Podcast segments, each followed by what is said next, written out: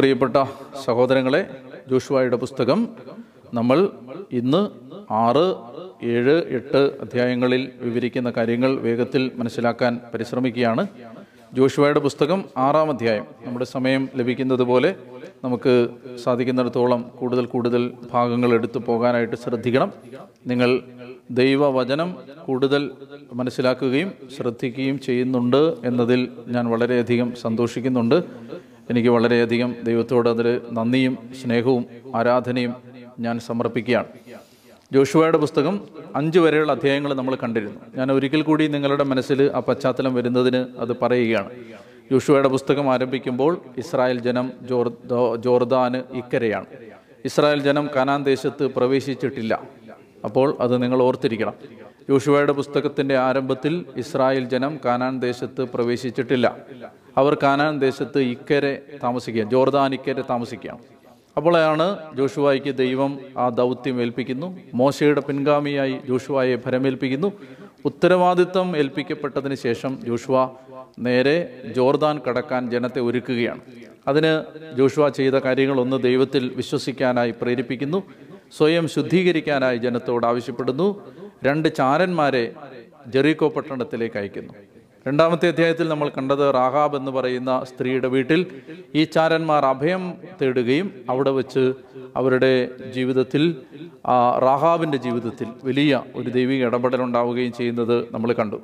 പിന്നീട് 3-ാമത്തെ അധ്യായത്തിൽ അവർ ജോർദാൻ നദി കടന്നു. 4-ാമത്തെ അധ്യായത്തിൽ നമ്മൾ കണ്ടത് അവർ ഗിൽഗാലിലെത്തി അവർ ചെറുപ്പക്കാരെ മുഴുവൻ, ആ പ്രായപൂർത്തിയായ മനുഷ്യരെ മുഴുവൻ പരിച്ഛേദനം ചെയ്തു. എന്നിട്ട് അവർ പെസഹ ആചരിച്ചു. മന്ന വർഷിക്കപ്പെടാതെയായി. ഒരു സൈന്യാധിപൻ മിഖായിൽ മാലാഖ വന്നിട്ട് ഇത് ദൈവത്തിൻ്റെ യുദ്ധമാണ്, ദൈവമാണ് യുദ്ധം ചെയ്യുന്നത്, മനുഷ്യരല്ല യുദ്ധം ചെയ്യുന്നത്, ദൈവകൽപ്പനകൾ പാലിക്കുന്നവൻ്റെ കൂടെ ഒരു അദൃശ്യ ലോകത്തിൻ്റെ സഹായം ഉണ്ടായിരിക്കും. ഇത്രയും കാര്യങ്ങളാണ് നമ്മൾ മനസ്സിലാക്കിയത്. ഇനി നമ്മൾ 6-ാമത്തെ അധ്യായം മുതൽ കാണുന്നത്, 6-ാമത്തെ അധ്യായം മുതൽ 12-ാമത്തെ അധ്യായം വരെ ഒരു യൂണിറ്റായി മനസ്സിലാക്കണം. ജോഷുവയുടെ പുസ്തകത്തിൻ്റെ 6-ാമത്തെ അധ്യായം മുതൽ 12-ാമത്തെ അധ്യായം വരെ ഒരു യൂണിറ്റാണ്. അപ്പോൾ അത് നമ്മളൊന്ന് മനസ്സിലാക്കുന്നത് നല്ലതാണ്. അപ്പോൾ ജോഷുവയുടെ പുസ്തകം 6-ാമത്തെ അധ്യായത്തിൽ നമ്മൾ 6 മുതൽ 12 വരെയുള്ള അധ്യായങ്ങളെ ഒരു യൂണിറ്റായിട്ട് കാണാൻ പോവാണ്. 6 മുതൽ 12 വരെ. അപ്പോൾ ജോഷുവ 6 മുതൽ 12 വരെ ചാപ്റ്റേഴ്സ് ഒരു യൂണിറ്റാണ്. അപ്പോൾ അതെന്താണ്? 6 മുതൽ 12 വരെ വിവരിക്കുന്നത് ഈ ദേശം പിടിച്ചെടുത്തത് എങ്ങനെയാണ്. ദേശം പിടിച്ചെടുത്തത്,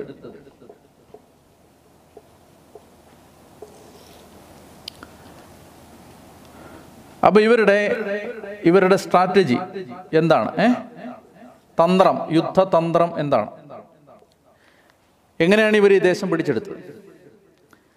അപ്പോൾ അതിനൊരു പ്രത്യേക മാർഗം ജോഷുവ അവലംബിക്കുകയാണ്. ദൈവത്തിൻ്റെ കൃപയുടെയും വിവേകത്തിൻ്റെയും ജ്ഞാനത്തിൻ്റെയും സഹായം അവിടെയുണ്ട്. പക്ഷേ ജോഷുവയുടെ വലിയൊരു പ്ലാൻ ഇതിനകത്ത് ഓപ്പറേറ്റ് ചെയ്യുകയാണ്. എങ്ങനെയെന്നറിയാമോ? അപ്പോൾ ഇത് കാനാൻ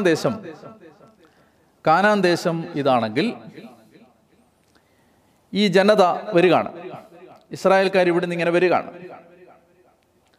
ഇങ്ങനെ വന്ന് ഇവർ കാനാനിൽ ഒരു അതിർത്തിയിലൂടെ പ്രവേശിച്ച് ഈ ദേശം മുഴുവൻ പിടിച്ചെടുക്കുക അല്ല ചെയ്ത്, അങ്ങനല്ല അവർ ചെയ്തത്.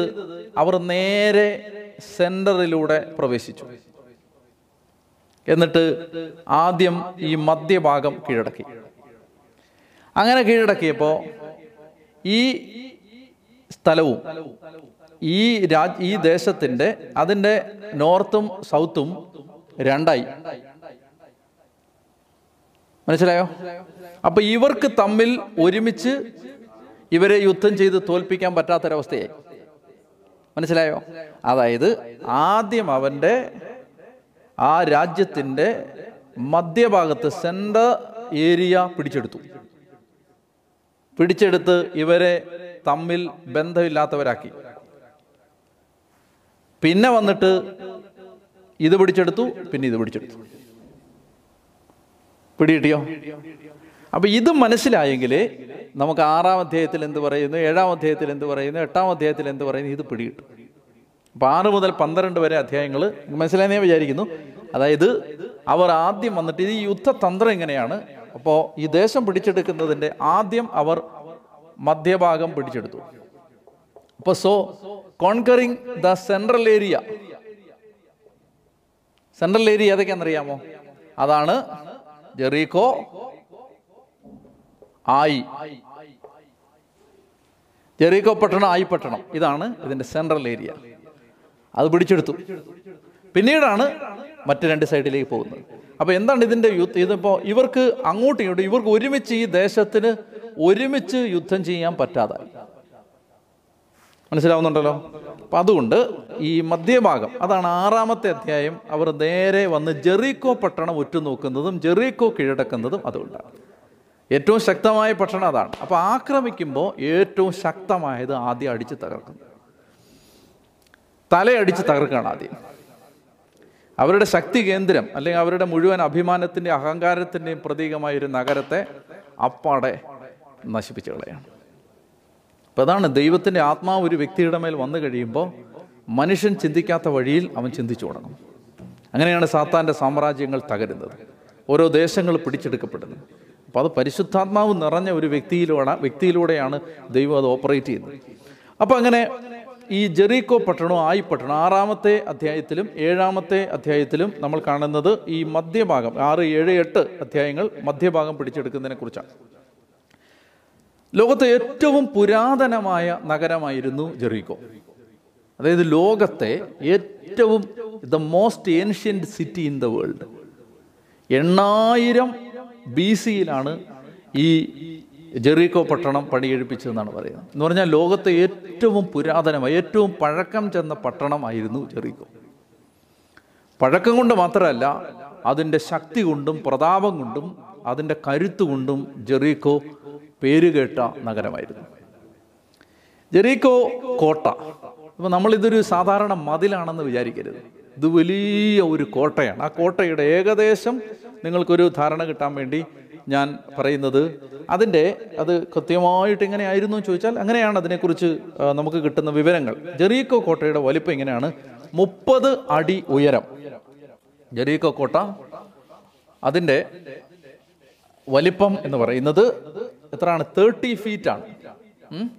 30 അടി ഉയരം. നമുക്ക് 5 അടി 6 അടി പൊക്കമുള്ള നമ്മളാണ്. ജെറീക്കോ കോട്ടയുടെ വലിപ്പം എത്രയാണ്? 30 ഫീറ്റാണ്. 30 അടി ഉയരമാണ്, ഹൈറ്റാണ്. 30 അടി ഉയരം. ഇതിന് 2 കോട്ടയുണ്ട്. ഒരു അകത്തെ കോട്ടയുമുണ്ട്, പുറത്തെ കോട്ടയുമുണ്ട്. ഓക്കെ. അപ്പോൾ ഇതൊരു വലിയ സിറ്റി വോളാണ്. ഈ സിറ്റി വോള് നഗരത്തെ സംരക്ഷിച്ച് പൊതിഞ്ഞു പിടിച്ചിരിക്കും. കോട്ടയെന്നൊക്കെ പറഞ്ഞാൽ മനസ്സിലാവുന്നത് എന്താണ്? ഇപ്പം ഇത് സിറ്റി ആണെങ്കിൽ ഈ സിറ്റിയെ പൊതിഞ്ഞു പിടിച്ചിരിക്കുന്ന സംരക്ഷണ ഭിത്തിയാണിത്, കോട്ടയാണിത്. നമ്മുടെ കിഴക്കേ കോട്ട ഒക്കെ ഓർത്താൽ മതി. അപ്പോൾ ആ സിറ്റിയാണത്. ഓക്കെ. അപ്പോൾ ഈ സിറ്റി കോട്ട. അപ്പോൾ ഈ കോട്ടയുടെ ഉയരമാണ് ഇതാണ് 30 അടി ഉയരം. 2 കോട്ടയുണ്ട്. അപ്പോൾ ഈ 30 അടി ഉയരമുള്ള ഈ പുറത്തെ കോട്ടയുടെ വണ്ണം അല്ലെ വീതി എത്രയെന്നറിയാം? 6 അടി വീതിയാണ്. 6 അടി വീതിയാണ്, വെടുത്ത് 6 അടിയാണ് ഇത്. ഇനി അത് കഴിഞ്ഞ് പുറത്തെ കോട്ടയും അകത്തെ കോട്ടയും തമ്മിലുള്ള വ്യത്യാസം എത്രയെന്നറിയാം? ഒരു 12 മുതൽ 15 അടി വരെ വ്യത്യാസമുണ്ട് പുറത്തെ കോട്ടയും അകത്തെ കോട്ടയും തമ്മിൽ. അത്രയും തമ്മിൽ വ്യത്യാസമുണ്ട്. പുറത്തെ കോട്ടയും അകത്തെ കോട്ടയും തമ്മിൽ 12 മുതൽ 15 അടി വരെ അകലം വ്യത്യാസമുണ്ട്. ഇനി അകത്തെ കോട്ട 12 അടി വണ്ണമുള്ള അകത്തെ കോട്ട, 12 അടി വീതിയുള്ള അകത്തെ കോട്ട. അപ്പോൾ എന്ന് പറഞ്ഞാൽ ഈ കോട്ടയുടെ മേളിൽ കൂടെ ഒരു 6 വരി പാത, 8 വരി പാത പോകുന്ന അത്രയും വീതിയുണ്ട് കോട്ടയുടെ. ആ വിടുത്ത് ഉയരം 30 അടി. അപ്പം നിങ്ങൾക്ക് മനസ്സിലായോ? നമുക്ക് സങ്കല്പിക്കാൻ പറ്റാത്ത അത്ര ഭീമാകാരമായ ഒരു കോട്ട. അപ്പോൾ ഈ കോട്ട വന്നിട്ട് സിറ്റി വളർന്നു കഴിഞ്ഞപ്പോൾ സിറ്റി ഡെവലപ്പ് ചെയ്ത് കഴിഞ്ഞപ്പോൾ ആളുകൾക്ക് താമസിക്കാൻ ഈ കോട്ടയുടെ വലിപ്പം കാരണം സ്ഥലമില്ലാതായി. കോട്ട തന്നെ അത്രയുണ്ട്. അപ്പോൾ സിറ്റി ഡെവലപ്പ് ചെയ്ത് ജനസാന്ദ്രത കൂടി കഴിഞ്ഞപ്പോൾ ആളുകളുടെ എണ്ണം വർദ്ധിച്ചു കഴിഞ്ഞപ്പോൾ എന്ത് സംഭവിച്ചെന്ന് അറിയാമോ? ആളുകൾ ഈ കോട്ടയുടെ മേളിൽ വീട് വെക്കാൻ തുടങ്ങി. ഞാൻ നേരത്തെ പറഞ്ഞിരുന്നു, റാഹാബിൻ്റെ വീട് മതിലിനോട് ചേർന്ന് പണി കഴിപ്പിച്ചത്. മനസ്സിലായോ എന്തുകൊണ്ടാണ് അങ്ങനെ മതിലിനോട് ചേർന്ന് വീട് വന്നത്? സിറ്റി ഡെവലപ്പ് ചെയ്തപ്പോൾ ആളുകൾ കൂടുതൽ പോപ്പുലേറ്റഡ് ആയപ്പോൾ, കൂടുതൽ ആളുകൾ നഗരത്തിൽ താമസിക്കാനായിട്ട് എത്തിയപ്പോൾ, കൂടുതൽ ആളുകൾക്ക് താമസിക്കാൻ സ്ഥലമില്ലാത്തത് കൊണ്ട് എന്ത് ചെയ്തു? കോട്ടയുടെ മുകളിൽ ആളുകൾ വീട് വെക്കാൻ തുടങ്ങി. മനസ്സിലാവുന്നുണ്ടോ? അപ്പോൾ അങ്ങനെ അത്രയ്ക്ക് ഭീമാകരം. അപ്പോൾ ഒരു കോട്ട ഇടിയുമ്പോൾ ഇടിയുന്നത് ഒരു നഗരം മാത്രമല്ല, ആ നഗരത്തിലുള്ള മുഴുവൻ മനുഷ്യരുമാണ്. അപ്പോൾ ഈ സിറ്റിയുടെ കോട്ടയുടെ അകത്ത് ജീവിക്കുന്ന അനേകം കുടുംബങ്ങളുണ്ട്, കോട്ടയുടെ മുകളിൽ ജീവിക്കുന്നവരുണ്ട്. അങ്ങനെ നഗരം വളർന്നപ്പോൾ സ്ഥലക്കുറവ് മൂലം മനുഷ്യൻ കോട്ടയുടെ മുകളിൽ അടുത്തടുത്ത് വീടുകൾ വെച്ച് താമസം തുടങ്ങി. ഇങ്ങനെയാണ് ഈ ജെറീക്കോ കോട്ട. അപ്പോൾ ഏകദേശം ഒരു ഐഡിയ കിട്ടിയെന്ന് ഞാൻ വിചാരിക്കുന്നു. ഇനി ഇസ്രായേൽ ജനത്തെ ഭയന്ന് ജെറീക്കോ പട്ടണം അടച്ച് ഭദ്രമാക്കിയിരുന്നു. കാരണം അവർ ഇസ്രായേൽക്കാർ വരുന്നു എന്ന്, ചാരന്മാർ വന്നു എന്നെല്ലാം അറിഞ്ഞു ആ കോട്ട അടച്ച് ഭദ്രമാക്കിയിരുന്നു. ആരും പുറത്തേക്ക് പോവുകയോ അകത്തേക്ക് വരികയോ ചെയ്തില്ല. കർത്താവ് ജോഷുവയോട് അരുളി ചെയ്തു, ഇതാ ഞാൻ ജെറീക്കോ പട്ടണത്തെ അതിൻ്റെ രാജാവിനോടും യുദ്ധവീരന്മാരോടും കൂടെ നിന്റെ കരങ്ങളിൽ ഏൽപ്പിച്ചിരിക്കുന്നു. ഇനി ഈ കാര്യം നിങ്ങൾക്ക് ഇനി എന്താ സംഭവിച്ചതെന്നുള്ളതൊക്കെ കൃത്യമായിട്ട് നിങ്ങൾക്ക് അറിയാം. കൂടുതൽ വിശദാംശങ്ങൾ ആവശ്യമില്ല. എന്നാലും അതിൻ്റെ ഒരു ഏകദേശ ധാരണ വേഗം ഞാൻ പറയുകയാണ്. അതായത് കർത്താവ് പറയുകയാണ്, ഈ കോട്ട ഞാൻ നിങ്ങൾക്ക് ഏൽപ്പിച്ച് തരും. രണ്ട് കാര്യങ്ങളാണ് നിങ്ങൾ ചെയ്യേണ്ടത് ഈ കോട്ട കീഴടക്കുന്നതിന്. ഒന്നാമത്തേത്, നിങ്ങൾ എന്നെ വിശ്വസിക്കണം. രണ്ടാമത്തേത്, നിങ്ങൾ ഞാൻ പറയുന്നത് പോലെ അനുസരിക്കണം. കോട്ട ഞാൻ നിങ്ങൾക്ക് ഏൽപ്പിച്ച് തന്നിരിക്കുകയാണ്. അപ്പോൾ ഇത് എക്സിക്യൂട്ട് ചെയ്യപ്പെടുന്നതിന്, ഈ കോട്ട നിങ്ങളുടെ പിടിയിലാവുന്നതിന് നിങ്ങൾ ചെയ്യേണ്ടത്, ഒന്ന്, എൻ്റെ ശക്തിയിൽ വിശ്വസിക്കുക. രണ്ട്, ഞാൻ പറയുന്നത് പോലെ ചെയ്യുക.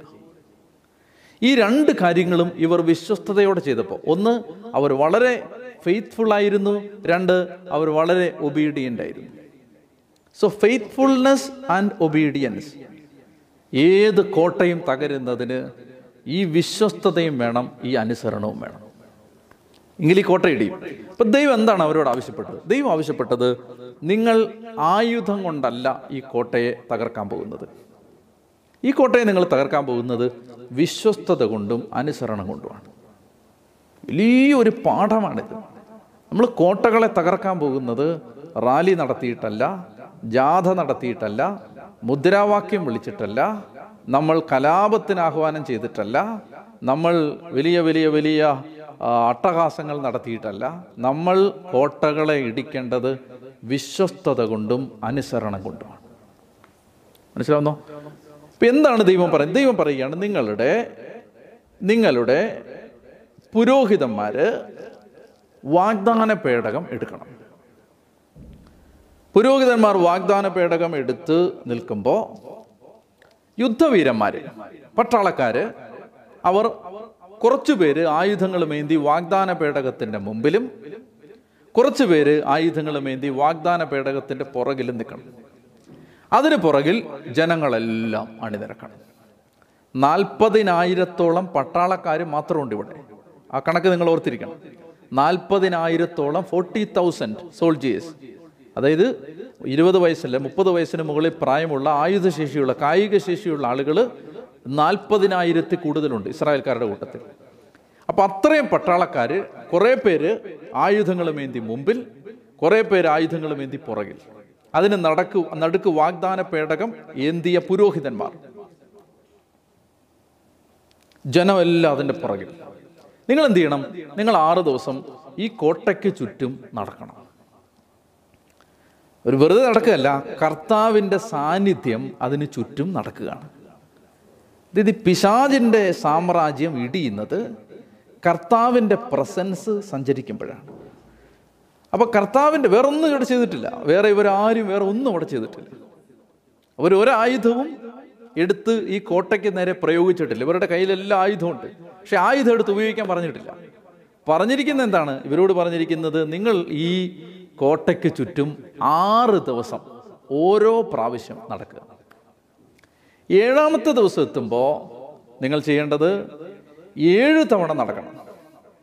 അപ്പോൾ 7, 6, 13 തവണ. ഏഴാമത്തെ ദിവസം 7 തവണ നടന്നതിന് ശേഷം നിങ്ങൾ ആഹ്വാനം കിട്ടുന്ന സമയത്ത്, നിങ്ങൾക്ക് കൽപ്പന കിട്ടുന്ന സമയത്ത് നിങ്ങൾ ഉച്ചത്തിൽ അട്ടഹസിക്കണം. അപ്പോൾ നിങ്ങൾ ആലോചിച്ച് നോക്ക്, 40,000 പട്ടാളക്കാര് ഉച്ചത്തിൽ അട്ടഹസിക്കുമ്പോൾ ഉണ്ടാകുന്ന ഭയങ്കര ഒരു ശബ്ദമുണ്ട്. അങ്ങനെ ഉച്ചത്തിൽ ഇവർ വിശ്വസിച്ച് അനുസരിച്ച് അട്ടഹസിച്ചു. അപ്പോൾ ഈ കോട്ട ഇടിഞ്ഞ് തകർന്ന് താഴെപ്പോയി. ഇവിടെ മനസ്സിലാക്കേണ്ടത്, വെറുതെ അട്ടഹസിച്ചാൽ ഒരു കോട്ട ഇടിയില്ല. ആരുടെ അട്ടഹാസമാണ് കോട്ട ഇടിക്കുന്നത്? വിശ്വസിക്കുന്നവൻ്റെയും അനുസരിക്കുന്നവൻ്റെയും അട്ടഹാസം കോട്ടകളെ ഇടിച്ചു കളയും. വെറുതെ അട്ടഹസിച്ചാൽ കാര്യമില്ല, വെറുതെ ഹല്ലേലൂയ പറഞ്ഞിട്ട് കാര്യമില്ല, വെറുതെ ഉച്ചത്തിൽ യേശുവേ നന്ദി എന്ന് പറഞ്ഞിട്ട് കാര്യമില്ല. വിശ്വസിക്കുന്നവൻ്റെയും അനുസരിക്കുന്നവൻ്റെയും ഹല്ലേലൂയ ഗീതങ്ങൾ കോട്ടകളെ തകർത്ത് കളയും. അപ്പോൾ നമുക്ക് കൂടുതൽ അറിയാവുന്ന ഒരുപാട് നമ്മൾ വിശദീകരിച്ചിട്ടുള്ള വചനഭാഗങ്ങളാണ് ഇതെല്ലാം. അതുകൊണ്ട് കൂടുതൽ ഞാൻ അതിനെക്കുറിച്ചൊന്നും പറയുന്നില്ല. അങ്ങനെ അവർ ഈ കോട്ട ഇടിഞ്ഞ് തകർന്ന് വീണ് കഴിഞ്ഞപ്പോൾ ഈ 2 കോട്ടയും ഇടിഞ്ഞു. കോട്ടയുടെ മുകളിലുള്ള വീടുകളെല്ലാം തകർന്ന് താഴെ പോയി. ഒരു വീട് മാത്രം ഇടിയാത്തത്, കോട്ടയുടെ മുകളിൽ റാഹാബിൻ്റെ വീട്, ഒരു ചുവന്ന ചരട് കിട്ടിയ വീട്. അപ്പോൾ ഈ കോട്ട മുഴുവൻ ഇടിഞ്ഞ് തകർന്ന് താഴെ പോയി. ഇങ്ങനെ ആലോചിച്ചു, ഒരു 10 കല്ലേൽ ഒരു വീട് മാത്രം തീർന്നു. മതിലിനോട് ചേർന്നായിരുന്നു അവളുടെ വീട്, ഓർക്കണം നമ്മൾ.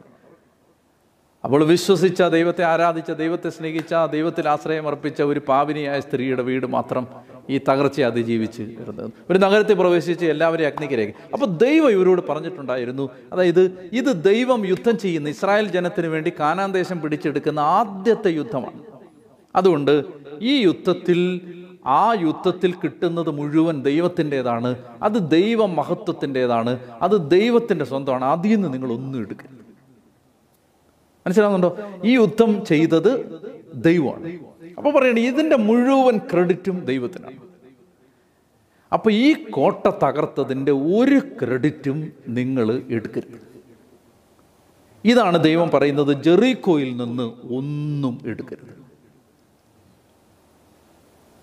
ഇങ്ങനൊരു കൽപ്പനയും ദൈവം കൊടുത്തു, ജെറിക്കോയിൽ നിന്ന് ഒരൊറ്റ സാധനം പോലും എടുക്കരുത്. എല്ലാവരെയും നശിപ്പിക്കുക, എല്ലാവരെയും വാളിനിരയാക്കി. ജെറിക്കോയിൽ നിന്ന് ഒന്നും എടുക്കാൻ പാടില്ല. റാഹാബിനെയും അവളുടെ പിതൃഭവനത്തെയും ബന്ധുക്കളെയും അവളുടെ വസ്തുവകളെയും മാത്രം സംരക്ഷിച്ചു. എന്നിട്ട് ജോഷുവ 6:26 വാക്യത്തിൽ ജോഷുവ ഒരു ശപഥം, ഒരു ശാപം പറയുന്നുണ്ട്. ജെറിക്കോ കോട്ട പുതുക്കിപ്പണിയാൻ തുനിയുന്നവൻ ശപിക്കപ്പെട്ടവൻ, അതിൻ്റെ അടിസ്ഥാനമിടാൻ ഉരുമ്പെടുന്നവന് അവൻ്റെ മൂത്ത മകനും കവാടങ്ങൾ നിർമ്മിക്കാൻ പരിശ്രമിക്കുന്നവന് അവൻ്റെ ഇളയ മകനും നഷ്ടപ്പെടും. പിന്നീട് നമ്മൾ കാണുന്നുണ്ട്, ഏലിയായെക്കുറിച്ച് ഞാൻ പഠിപ്പിച്ചപ്പോൾ പറഞ്ഞിരുന്നു, ആഹാബ് രാജാവ് ഈ ജെറിക്കോ കോട്ട പുതുക്കി പണിയുമ്പോഴാണ് അത് പണിയാൻ വന്നവനും മൂത്ത മകനും ഇളയ മകനും നഷ്ടപ്പെടുന്നത്. നൂറ്റാണ്ടുകൾക്ക് ശേഷം ഈ ജോഷുവ ജെറിക്കോ പട്ടണത്തിന് നേരെ ഒരു ശാപം ഉച്ചരിച്ചു. അപ്പോൾ 6-ാമത്തെ അധ്യായം. ഇനി ജെറിക്കോയിൽ നിന്ന് ഒരു സാധനം എടുക്കരുതെന്ന് പറഞ്ഞല്ലോ. എല്ലാ പട്ടണത്തെയും തോൽപ്പിക്കുമ്പോൾ ഇതായിരുന്നില്ല അവസ്ഥ. മറ്റു പട്ടണങ്ങളിൽ നിന്ന് ഇവർക്ക് ആവശ്യമുള്ള എടുക്കാൻ ദൈവം അനുവദിച്ചിരുന്നു. അപ്പോൾ ദൈവം നൽകുന്ന ചില നിബന്ധനകളുണ്ട്. അത് നമ്മുടെ ഒരു ജ്ഞാനത്തിനോ ബുദ്ധിക്കോ ചിലപ്പോൾ മനസ്സിലായെന്ന് വരില്ല. അപ്പോൾ ദൈവം ചില സ്ഥലങ്ങളിൽ ദൈവം പറയും ഒന്നും എടുക്കാൻ പാടില്ല, ചില സ്ഥലങ്ങളിൽ ദൈവം പറയും അവിടുന്ന് എടുത്തോളുക. അത് ദൈവത്തിൻ്റെ ജ്ഞാനത്തിലാണത് സംഭവിക്കുന്നത്. അപ്പം നമ്മളത് ദൈവം എന്ത് പറയുന്നോ അതനുസരിക്കാൻ തയ്യാറായിരിക്കണം. അതിനിപ്പോൾ എന്താണ് നമ്മൾ ചെയ്യേണ്ടത്? നമ്മൾ ദൈവത്തിൻ്റെ സ്വരം കേട്ടുകൊണ്ടിരിക്കണം. ഒരു പാറ്റേണിൽ വർക്ക് ചെയ്ത് പോകരുത്. ഞാൻ പറയുന്നത് മനസ്സിലാവുന്നുണ്ടോ? അതായത് നമ്മൾ വർഷങ്ങളായിട്ട്, 25 വർഷമായിട്ട് ഒരേ കാര്യം ചെയ്യുന്നു. ആ ഒരേ കാര്യം ചെയ്യുമ്പോൾ 25 വർഷമായിട്ട് നമുക്ക് എക്സ്പീരിയൻസ് ഉണ്ട്. ആ എക്സ്പീരിയൻസ് വെച്ച് ഒന്നും ചെയ്തു പോകരുത്. ആ എക്സ്പീരിയൻസ് ഒരു കെണിയാവും. മറിച്ച് ഓരോ യുദ്ധത്തിനും ഓരോ രീതിയാണ്. ചില യുദ്ധത്തിൽ ചില സ്ഥലത്ത് യുദ്ധം ചെയ്ത് പരാജയപ്പെടുത്തി അവിടുന്ന് എല്ലാം എടുക്കാം, ചിലയിടത്തുനിന്ന് ഒന്നും എടുക്കാൻ പാടില്ല. എങ്ങനെ അറിയും വ്യത്യാസം? എല്ലാ ദിവസവും ഓരോ യുദ്ധവും ആരംഭിക്കും മുമ്പ് ദൈവത്തോട് ചോദിക്കാത്ത ഒരാൾക്ക് ഇത് മനസ്സിലാവില്ല. മനസ്സിലാവുന്നുണ്ടോ? അപ്പോൾ അതാണ് ഇവിടുന്ന് 6-ാമത്തെ അധ്യായത്തിൽ നിന്ന് കിട്ടുന്ന മറ്റൊരു വലിയ ജീവിത പാഠം. എല്ലാ ദിവസവും ദൈവത്തെ ആശ്രയിക്കണം, എല്ലാ കാര്യത്തിനും ദൈവത്തെ ആശ്രയിക്കണം. ഇന്നലെ ഞാൻ ഇങ്ങനെ ചെയ്തതാണ്, ഇന്നലെ ഇതിങ്ങനെ ആയിരുന്നു. ആ എക്സ്പീരിയൻസ് ഒരു വലിയ ട്രാപ്പാണ്. നമ്മൾ മുമ്പത് കണ്ടിട്ടുണ്ട്. പാറയിൽ നിന്ന് വെള്ളം ഒരിക്കൽ വന്നത് ആ എക്സ്പീരിയൻസ് വെച്ച് രണ്ടാമത് പോയി അടിച്ചപ്പോൾ അവന് കാനാൻ ദേശത്ത് കാലുകുത്താൻ പറ്റാതെ പോയത് അതാണ്. അപ്പോൾ അതുകൊണ്ട് നിരന്തരമായിട്ട് ദൈവത്തെ കേൾക്കണം. ഇത് ഒരു പുതിയ നിയമ ക്രിസ്ത്യാനിയുടെ ജീവിതത്തിൽ എന്നും ഉണ്ടാവേണ്ട ഒരു കാര്യമാണ്. എല്ലാ ദിവസവും ദൈവത്തെ കേൾക്കണം. ദൈവമേ എന്താണ് ചെയ്യേണ്ടത്, അതെപ്പോഴും ദൈവത്തോട് ചോദിച്ചുകൊണ്ടേയിരിക്കണം. അവിടെ ദൈവം തരുന്ന വെളിപ്പെടുത്തൽ ദൈവസ്വരം അനുസരിച്ച് ചെയ്താൽ ജീവിതം സക്സസ്ഫുള്ളാണ്, ഒരു സംശയമില്ല. ആ ജീവിതം പരാജയപ്പെടില്ല. കാരണം അത് ഇപ്പം നമ്മൾ മനസ്സിലാക്കേണ്ട എന്താണ്, ഒരു ജീവിതത്തിൻ്റെ, ഇപ്പം നിങ്ങളുടെ ജീവിതത്തിൽ എന്ത് പ്രശ്നമുണ്ടെന്ന് വെച്ചോ, എന്ത് ക്രൈസിസ് ഉണ്ടെന്ന് വെച്ചോ, ആ ക്രൈസിസിൻ്റെ സൊല്യൂഷൻ റെഡിയാക്കി വെച്ചിട്ടാണ് കർത്താവ് ആ ക്രൈസിസിലേക്ക് നമ്മളെ വിട്ടത്. ഒന്നിത് മനസ്സിലാക്കിയില്ല, എന്ത് ക്രൈസിസ് ഉണ്ടോ ആ ക്രൈസിസിൻ്റെ സൊല്യൂഷൻ റെഡിയാക്കി വെച്ചിട്ടാണ് ആ ക്രൈസിസിലേക്ക് ദൈവം നമ്മളെ അനുവദിച്ചത്, ആ സഹനം നമുക്ക് തന്നത്. ഓക്കെ, ഇതിൻ്റെ സൊല്യൂഷൻ ദൈവത്തിൻ്റെ കയ്യിലേ ഉള്ളൂ. ദൈവത്തിൻ്റെ കയ്യിൽ ഈ സൊല്യൂഷൻ ഉണ്ടെന്ന് നമ്മൾ വിശ്വസിച്ചിട്ട് കർത്താവേ എന്താണ് ഞാൻ ചെയ്യേണ്ടത്, ആ സൊല്യൂഷൻ കിട്ടിയിരിക്കും. അതുകൊണ്ട് ഒരു ജീവിതത്തിൽ നിരന്തരമായിട്ട് ദൈവത്തിൻ്റെ സ്വരം കേൾക്കണം. ഇത് പുതിയ നിയമ വിശ്വാസികളുടെ ജീവിതത്തിലെ ഏറ്റവും ഒഴിവാക്കാൻ പറ്റാത്ത സ്വഭാവമാണ്, ദൈവത്തെ ആശ്രയിക്കണം. അപ്പോൾ ഇതാണ് ജെറിക്കോ പട്ടണത്തിൽ നമുക്ക് കിട്ടുന്ന വലിയൊരു പാഠം, അതാണ് കർത്താവ് നമുക്ക് പറഞ്ഞു തരാൻ. ഇനി എന്താ സംഭവിക്കുന്നത് അറിയാമോ, ഈ എക്സ്പീരിയൻസ് ആയി കഴിഞ്ഞപ്പോൾ എന്താണ് ജെറിക്കോയെ തകർത്തത്? വിശ്വസ്തതയും അനുസരണവും ആണല്ലോ. അപ്പോൾ ആ ഓവർ കോൺഫിഡൻസ് ആയി, എന്നിട്ട് അനുസരിച്ചില്ല. 7-ാം അധ്യായത്തിൽ കാണുന്നത് ഭയങ്കര ഒരു പരാജയം നമ്മൾ കാണുക. വലിയൊരു വിജയത്തിൻ്റെ കൊടുമുടി നിൽക്കുന്ന ഒരു ജനത പരാജയത്തിൻ്റെ പാതാളത്തിൽ കിടക്കുന്നത് കാണാൻ പോവാണ്.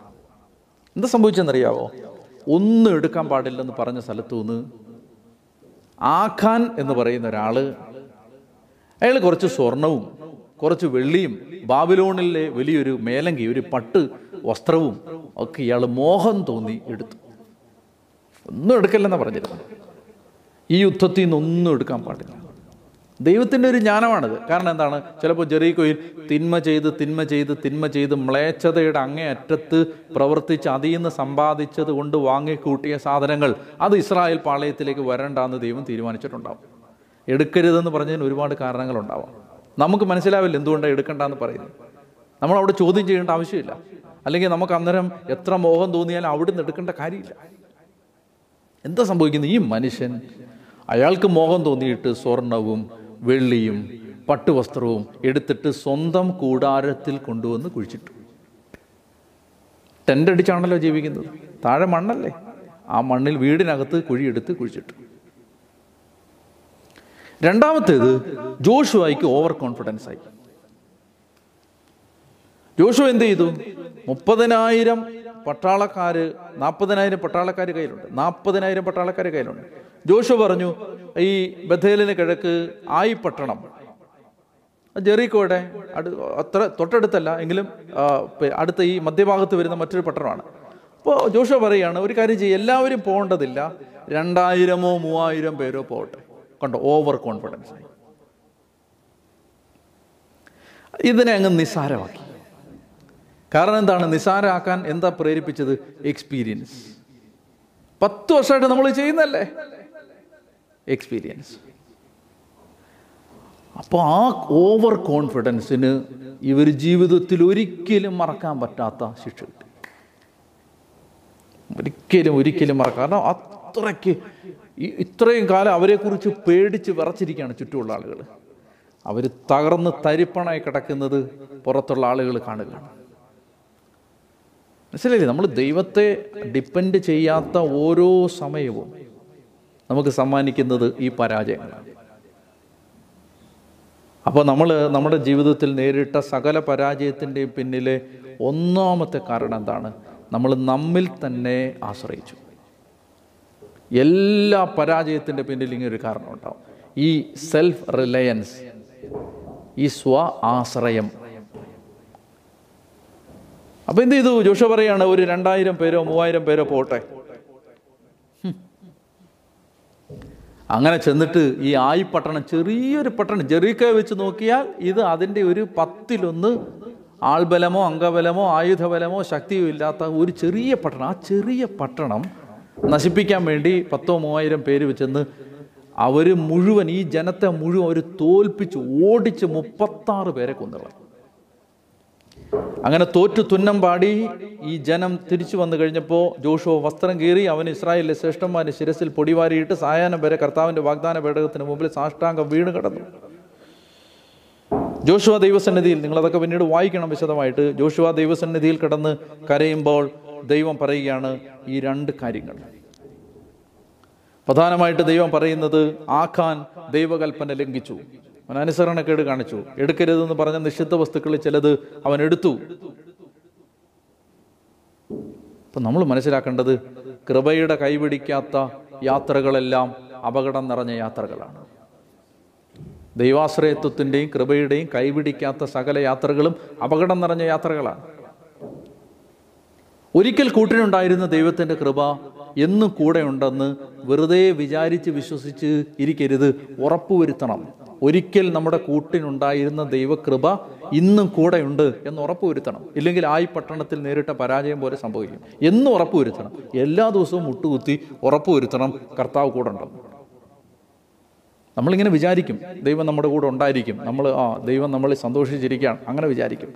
സാംസനെ പോലെ പിന്നീട് നമ്മൾ കാണും, ദൈവത്തിൻ്റെ ആത്മാവ് അവനെ വിട്ടുപോയെന്ന് അവൻ അറിഞ്ഞില്ല. അവൻ കർത്താവ് ഉണ്ടെന്നാണ് വിചാരിച്ചേ. അപ്പം ഈ കൃപയുടെ കൈപിടിച്ചാണോ യാത്ര ചെയ്യുന്നതെന്ന് എല്ലാ ദിവസവും ഉറപ്പുവരുത്തണം. ഞാൻ കർത്താവിൻ്റെ കൂടെ ആണോ, ഞാൻ ദൈവകൽപ്പനകൾ അനുസരിച്ചാണോ, ഞാൻ കർത്താവിൻ്റെ മനസ്സറിഞ്ഞാണോ ജീവിക്കുന്നത്, ഇത് ഉറപ്പുവരുത്തണം. ഇതാണ് കുമ്പസാര കൂട്ടി ചെയ്യേണ്ടത്. അപ്പോൾ ആഖാന്റെ മോഹമാണ് അവനെ ആഖോർ താഴ്വരയിൽ എത്തിക്കുന്നത്. ആഖോർ താഴ്വര എന്താന്ന് നമുക്കറിയാം. എന്താണ് ഈ ആഖാനെയും കുടുംബക്കാരെയും പിടിച്ച് ഒടുവിൽ ഈ അവൻ്റെ കുറ്റം കണ്ടുപിടിച്ച് കഴിയുമ്പോൾ അവരെ പിടിച്ച് കൊണ്ടുപോയി കുടുംബാംഗങ്ങളെ അവനെയും കല്ലെറിഞ്ഞ് കൊല്ലുന്ന ആ താഴ്വരയുടെ പേരാണ് ആഖോർ താഴ്വര. മോഹമാണ് ആഖാനെയും കുടുംബത്തെയും ആഖോർ താഴ്വരയിൽ എത്തിച്ചത്. അപ്പോൾ ഇത് നമ്മൾ ഈ ഭാഗം വായിക്കുമ്പോൾ ഒരുപക്ഷെ നമ്മുടെ മനസ്സിൽ, പുതിയ നിയമ ജീവിതം നയിക്കുന്ന നമ്മുടെ മനസ്സിൽ തോന്നും, എത്ര വലിയ ക്രൂരതയാണ് ഇവിടെ ദൈവം കാണിക്കുന്നത്, അല്ലെങ്കിൽ മനുഷ്യൻ കാണിക്കുന്നത്. കാരണം ഒരു കുടുംബത്തെ, അവൻ്റെ സ്ത്രീകളെയും പുരുഷന്മാരെയും അവരുടെ കുഞ്ഞുങ്ങളെല്ലാം ആഖോർ താഴ്വരയിൽ കൊണ്ടുപോയി കല്ലെറിഞ്ഞു പോകുന്നു. നമ്മൾ മനസ്സിലാക്കിയിരിക്കേണ്ടത്, ഇത് തിരഞ്ഞെടുക്കപ്പെട്ടൊരു ജനതയാണ്. നമ്മൾ ഈ ദൈവം കൊടുത്ത ശിക്ഷ മാത്രമേ കാണുന്നുള്ളൂ. മറ്റൊരു ജനതയ്ക്കും കൊടുക്കാത്ത കരുതൽ ഈ ജനതയ്ക്ക് കൊടുത്തത് ആരും ശ്രദ്ധിക്കുന്നില്ല. മറ്റാർക്കും കിട്ടിയിട്ടില്ലാത്ത കരുതൽ നിനക്ക് കിട്ടിയിട്ടുണ്ടെങ്കിൽ മറ്റാർക്കും കിട്ടാത്ത ശിക്ഷയും നിന്നെ കാത്തിരിപ്പുണ്ടെന്ന് അറിയണം. മനസ്സിലാവുന്നുണ്ടോ? അതുകൊണ്ടാണ് ജ്ഞാനത്തിൻ്റെ പുസ്തകത്തിൽ പറയും, ഉന്നതൻ പ്രബലൻ കഠിനമായി പരീക്ഷിക്കപ്പെടും, കൂടുതൽ കിട്ടിയവനിൽ നിന്ന് കൂടുതൽ ചോദിക്കും. മറ്റാർക്കും കിട്ടാത്തൊരു കരുതൽ ഈ ജനത്തിന്, ഇസ്രായേൽ എന്നൊരു ജനത്തിന് കിട്ടിയതാണ്. മനസ്സിലാവുന്നുണ്ടോ ഞാൻ പറയുന്നത്? കാരണം ഏതെങ്കിലും ജനതയ്ക്ക് വേണ്ടി എല്ലാ ദിവസവും രാവിലെ, നമുക്ക് രാവിലെ കാപ്പി കുടിക്കണേ നമ്മൾ ദോശയും സാമ്പാറും ഉണ്ടാക്കണം. അവർ രാവിലെ എഴുന്നേറ്റാൽ ഭക്ഷണം വെളിയിൽ നിന്ന് രാവിലെ പൊഴിഞ്ഞു കിട്ടും.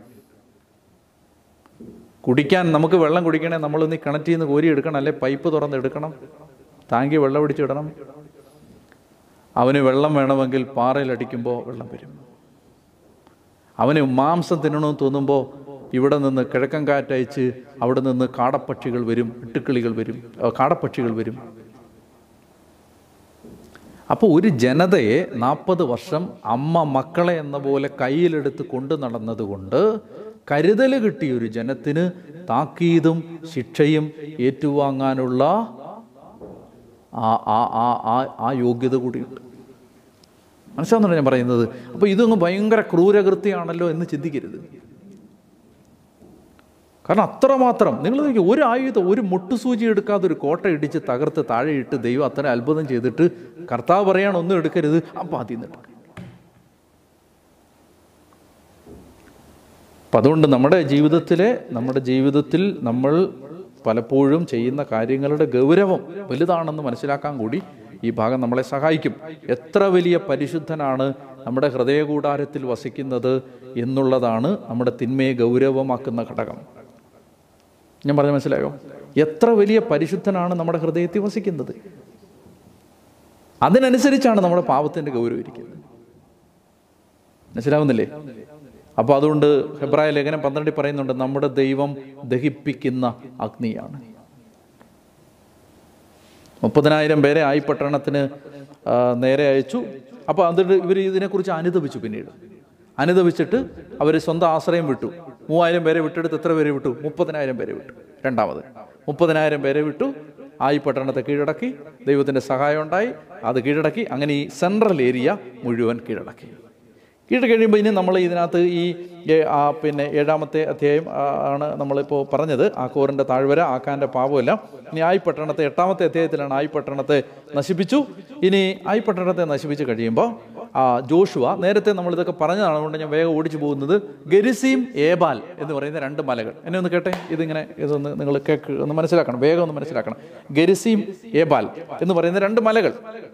ആ മലകളിൽ വന്നിട്ട് നമ്മൾ ഈ കാണുന്നത്, അതായത് 8-ാമത്തെ അധ്യായത്തിൽ കാണുന്ന ഒരു ഭാഗമാണത്. 8-ാമത്തെ അധ്യായത്തിൽ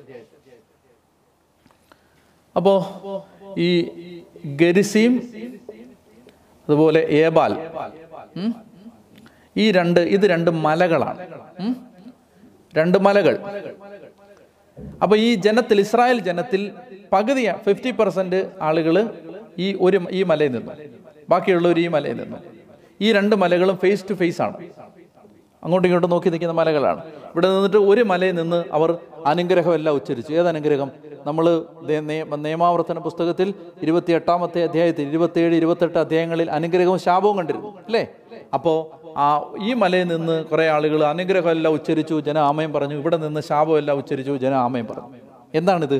ഇതല്ല, ദൈവകൽപ്പനകളെല്ലാം അനുസരിച്ചാൽ അനുഗ്രഹം, അത് തെറ്റിച്ചാൽ ശാപം. അത് ഒരിക്കൽ കൂടി അവർ ഏറ്റുപറഞ്ഞു. അവർക്ക് മനസ്സിലായി, ജെറിക്കോ കീഴടങ്ങപ്പെട്ടത് അനുഗ്രഹം, ആയി പട്ടണത്ത് മുമ്പിൽ തോറ്റോടിയത് ശാപം. അപ്പോൾ അതുകൊണ്ട് ജീവിതത്തിൽ ഇനി അബദ്ധം വരാതിരിക്കാൻ അവർ ഈ 2 മലകളിൽ നിന്ന് ഈ അനുഗ്രഹത്തിൻ്റെയും ശാപത്തിൻ്റെയും വാക്കുകൾ ഉറക്കെ പറഞ്ഞു. അത് നമ്മൾ ഈ 8-ാം അധ്യായത്തിൽ വായിക്കുന്നുണ്ട്, 8-ാമത്തെ അധ്യായത്തിൽ. അപ്പോൾ ഇനി നമുക്ക് 9, 10, 11, 12 ഒക്കെ പിന്നീട് നമുക്ക് കാണാം.